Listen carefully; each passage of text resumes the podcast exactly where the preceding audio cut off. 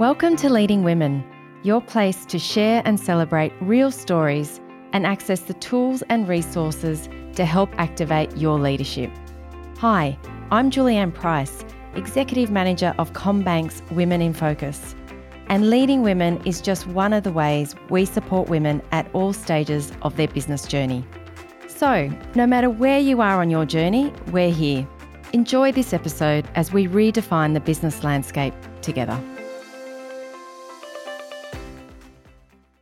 Aboriginal and Torres Strait Islander listeners are advised this podcast may contain conversations about deceased persons. Discretion is advised. Welcome to Leading Women, the place to ignite your leadership and redefine the business landscape. I'm your host, Shivani Gopal, and in today's episode, we chat with an impactful leader creating a lasting legacy by inspiring new, courageous conversations of national importance. Shelley Reys AO is a durable woman of far north Queensland, a respected Indigenous specialist, strategist, and service provider. As CEO of Arrilla Indigenous Consulting, partner and board member at KPMG Australia, and board member of the Organising Committee for Olympic Games Brisbane 2032, Shelley is driving change and leaving a legacy. Driven by her vision to create a culturally competent Australia, one workplace at a time, Shelley insists delivering diversity is not simply challenging the status quo, it's about having more informed discussions, leading to making more informed decisions. Finally, Shelley shares that for us to be true allies in reconciliation, we need to be leaders who are curious and have courageous conversations. We need to learn more about our shared history and remove the eggshells for ourselves and others so that we can all confidently play our part. Shelley Reys, welcome to Leading Women. It is so wonderful to have you here. Thanks, Shivani. Nice to be with you. Fabulous. And Shelley, where are you joining us from today? I'm on Gadigal land, which is in the CBD and surrounding suburbs of Sydney. But my traditional lands are from northern Queensland, Jitterbal country. So I'm a long way from home right now. You are indeed a great journey that we're soon going to learn about, and I'm looking forward to it. I too am coming to you from Gadigal land. Shelley, we've got so much to talk about because you've had an incredible leadership journey. But I want to start right at the very beginning.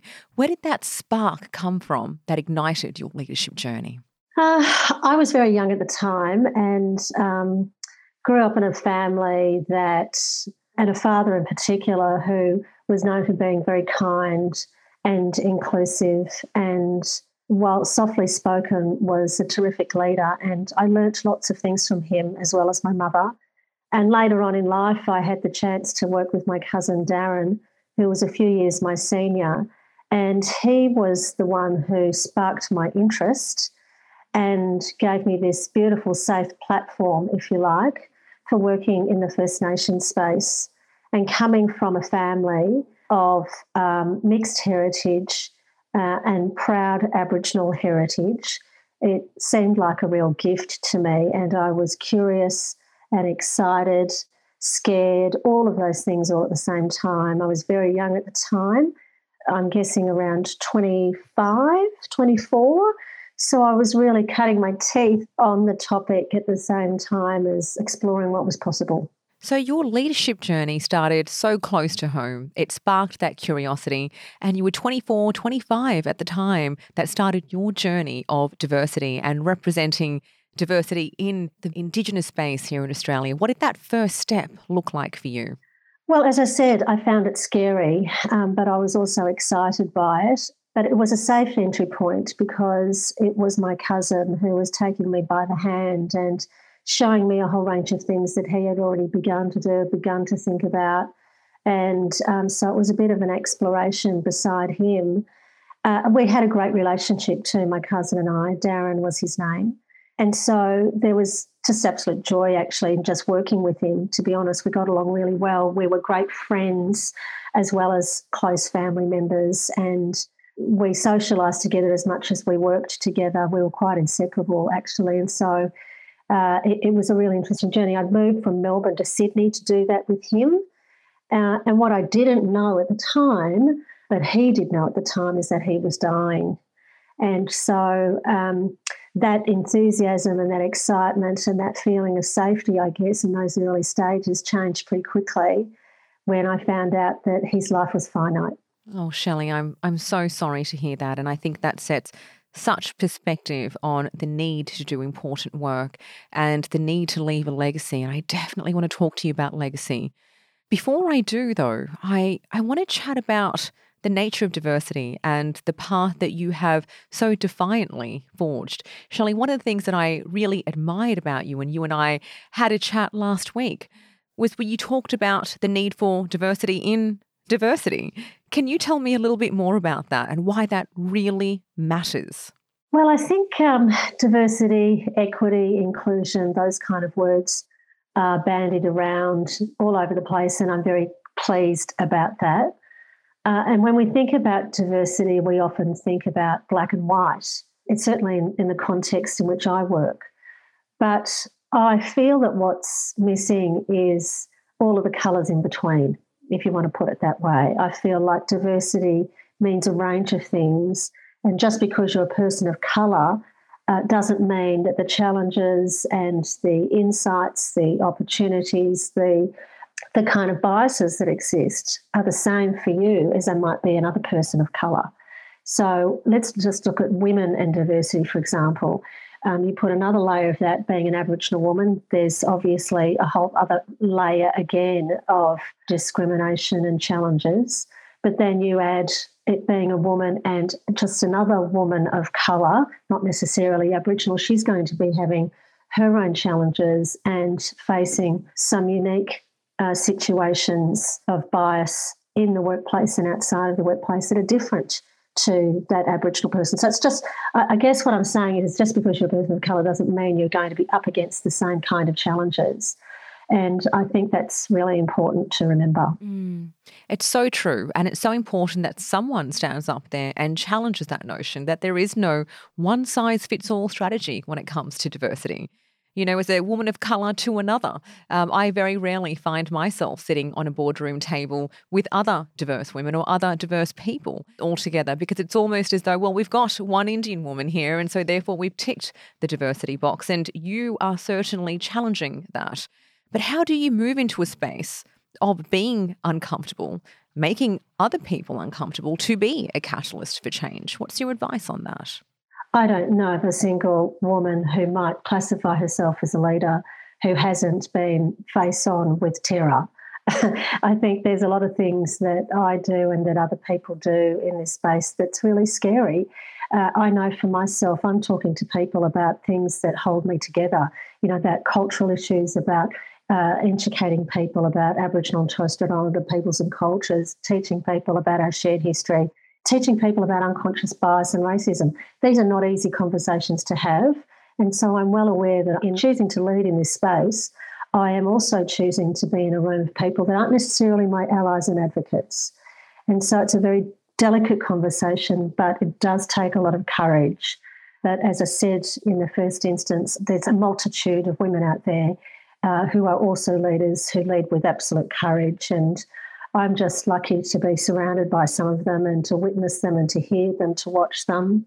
And I think that uh, it's really important to have role models uh, that aren't necessarily accessible, but can teach us something about how we might face those kind of obstacles with a sense of courage and, and, and being brave, whatever brave means to you. And let's double down on that, you know, the importance of role models and the importance of courage. We know that a great role model for many of us is Brene Brown, and she talks about the importance of vulnerability. And in order to move into a vulnerable space, one must practice courage. And as diverse leaders, I think we all have to be open to being vulnerable, to being the only one out there in order to lead, in order to encourage other women of colour, other people of colour uh, to join forth. How do you practice vulnerability in your leadership, Shelley? As I said, I really feel as though I've learned a lot by the other women around me. I think I've also learned a lot from my own family who are and have been incredibly courageous. All of these lessons in life, all of these life experiences and cultural experiences and professional experiences all go towards helping you learn something new. I would refute the fact that a leader knows everything and no longer learns. I think we all continue to learn, and I'm very grateful to those people around me that have been uh, generous enough to teach me so many things from being a very young girl in my mid 20s, sitting in the dust with elders, having them talk to me about their views about reconciliation, their views about the stolen generation, their views about healing. I mean, those people had brave conversations with me. Those people extended a hand of courageousness and they really led the way for me. All of these people who have been willing to make themselves vulnerable uh, in order for others to learn has been quite the catalyst for me and um, a really important part in making and shaping my thinking and my actions. Shelley, I'm I'm so glad to hear that you've had people who've been the courageous catalysts of change for you. You no doubt have been the courageous catalysts of change for others because you call out things as they should be, the more common sense approach uh, for review. You, in fact, have recently done a TED talk where you talk about the need to do a genuine acknowledgement of country and not one just for the sake of it. Please share more about that. To be honest, I've been surprised at how popular this has been. There's been over 80,000 views of this video. It was only released earlier this year. But it just goes to show you how many people feel uneasy about delivering an acknowledgement of country, but do want to do it and want to do it with meaning. And that's why I did the TED Talk. I felt as though the reason for creating an acknowledgement of country had been lost because people were so afraid of saying and doing the wrong thing. And I think that in being fearful of saying and doing the wrong thing, you end up walking on eggshells. And when you walk on eggshells, you can deliver an acknowledgement of country that is static, which is often downloaded from some internet site, printed out and read out over and over again. Uh, and eventually, when you hear enough of those kind of acknowledgements of country, it starts to sound very repetitive. It loses its meaning it loses its personality, almost sounding robotic. And then, before you know it, you've got hundreds and thousands of people around Australia delivering acknowledgement of the country with the exact same words, with the exact same sentiment. And so, for me, uh, while I appreciate the symbolic act that people are attempting to do and the reasons for it, I do feel as though it's a missed opportunity and the missed opportunity is making it meaningful and personal to you. And so my TEDx is about showing people how to make it meaningful and personal and delivering something that's really, truly meaningful. Uh, and as I said, I've been overwhelmed by the public response. And I'm so pleased that it's inspired other people to give it a go, but also to um, make it impactful. Where are you hoping this leads in a country like Australia where we have yet much to go when it comes to the genuine acknowledgement um, and embracing the Indigenous people of our land? Well, I think acknowledgement of country is just one example of doing that. You know, back in the 90s, we were talking about the importance of land and sea to Aboriginal and Torres Strait Islander people, and the notion of an acknowledgement of country came about to give non Indigenous people something to do and say so that they could also acknowledge country, even though they aren't traditional owners and First Nations peoples. Uh, so I think it's terrific that people are now thinking about that. And now, on the back of my TEDx, I hope making it really meaningful. But it is just one thing of many things that people could be doing if they want to be a true ally for reconciliation, um, particularly if they want to be a leader and ally for reconciliation. It is a symbolic act, and I'm a, I'm a fan of symbolic acts. The apology of the stolen generations was also a symbolic act. The new Prime Minister having the Aboriginal and Torres Strait Islander flag alongside the Australian flag at the press conference just recently. Again, just a symbolic act, but very powerful. But it's really important to do a whole range of other things that are very practical that bring reconciliation to life in everybody's day to day. How do you bring that all together in your leadership style? Well, I have a very well worn theory, and I've built a business on it over the last 30 years.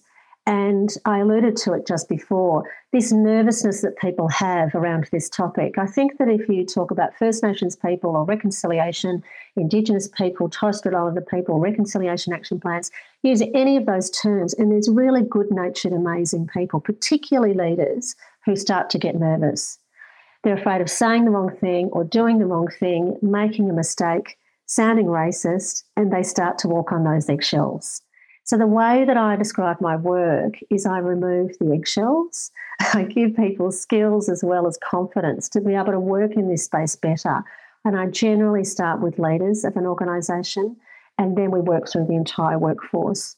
And that is a reflection of my work in the reconciliation space too, around educating the Australian community so that this topic is no longer elusive and scary, but instead something that's accessible and something that people can confidently contribute to. So, having more informed discussions on the topic, making more informed decisions on this topic. Um, you know, if I was to leave a legacy at some time, that would be my wish. Shelley, one of the things that you do really well is that you have such clarity of purpose and self awareness, which you use to manage the blind spots of others. Can you tell us how you do that? It's interesting, Shivani, because uh, I get a lot of people asking me to provide comment on First Nations peoples. And it might be on the topic of health, housing, law, justice, employment, education, unconscious bias, racism, the list goes on. But because it's all black matters, First Nations matters, they think that I'm an expert on all of those matters, and I'm not. And I don't pretend to be, and I never could be. There are many people who specialise in many of those areas, and I'm and I'm not one of them. And so I first of all start talking to people about their own biases and explaining that just because I'm Aboriginal um, and just because I specialise in that space doesn't mean that I'm a specialty speaker or thinker on um, some of those topics. And it's a really important conversation to have with people. It's like asking a woman about her view about women's rights and she may very well have a view about women's politics, but the overall rights agenda is something she's completely uncomfortable with because it's not her area of expertise. Just because she's a woman doesn't mean to say that she knows everything about or happy to talk about everything related to that topic. So I just feel as though it's a bit of a furphy to think that everyone should be a leader on every aspect of being Aboriginal, for example. And I think there's a lot of pressure on people to do that. So I will talk about um, my area of expertise is around racism and unconscious bias. It's around education. It's around leadership, reconciliation, um, just to name a few. But I won't talk about things like youth suicide. Uh, I won't discuss matters of health and diabetes and heart failure, and the list goes on. They are not my areas of expertise just because I'm a First Nations person. Yeah, and yet there you are challenging the need for diversity within diversity. The fact that just because you are an Indigenous woman doesn't mean that you are an expert across all areas. And it starts to challenge this notion of we need more seats at the table when it comes to voices and uh, and representation. I think we do. I think in terms of First Nations peoples, we're seeing more leadership and more leadership opportunities. We're seeing more Aboriginal people at board tables and um, in senior management. But I would like to see much more diversity, and it's quite unheard of to have two Aboriginal people on a board, for example. Uh, Shivani, similar to your, your story and your Indian culture, you'll often only see one person of, of an Indian background being represented. We've ticked that box and off we go. Mm. So it was delight for me to be appointed by the Prime Minister to the organising committee for the Olympic Games and to find that there were two appointments of people with an Aboriginal uh, background because uh, you just very rarely see that. And let's talk more about that, please. Can you share? You know, your insights of the 2032 Olympic Games and how you feel that might be a catalyst for diversity in the future. Well, that's exactly what I'm excited about. Is one of the reasons why I accepted the uh, role, Shivani. It's uh, it's a real opportunity where an unusual uh, board that we have 10 years of planning so the Brisbane Olympic Games will be 2032, and it's the longest lead time that any board has had for any Olympic Games in history. And so I like to think that we can use those 10 years to our advantage. And I like to think that I can inject some of my nation building style and work into the work of the Olympic Committee. I'm passionate about nation building styled work whether it's the apology to the stolen generations, whether it's my work on the Reconciliation Australia, the development of reconciliation action plans, uh, the Voice to Parliament matter, which is the hottest topic for First Nations people and reconciliation at the moment. I hope what I can do is help Australia and Brisbane celebrate all the great things about being Australian, including our um, Aboriginal and Torres Strait Islander brothers and sisters who are the caretakers and First Nations people of our country. It's a moment of celebration and real pride, and there's nothing like uh, sport, I think, to bring people together. Australians love doing that. But it's such a great opportunity, I think, to build a sense of pride and celebration uh, around the Olympic Games. And it's my hope that First Nations people are a central part of that celebration. And it sounds like, and certainly feels like it will be, you know, sport traverses so many age groups, cultures, uh, genders. And uh, not only do we want to have representation in sport, but also representation in leadership. And of course, we're seeing that through and through. So that is is phenomenal. So let's step to the future then, Shelley. You've accomplished so much already.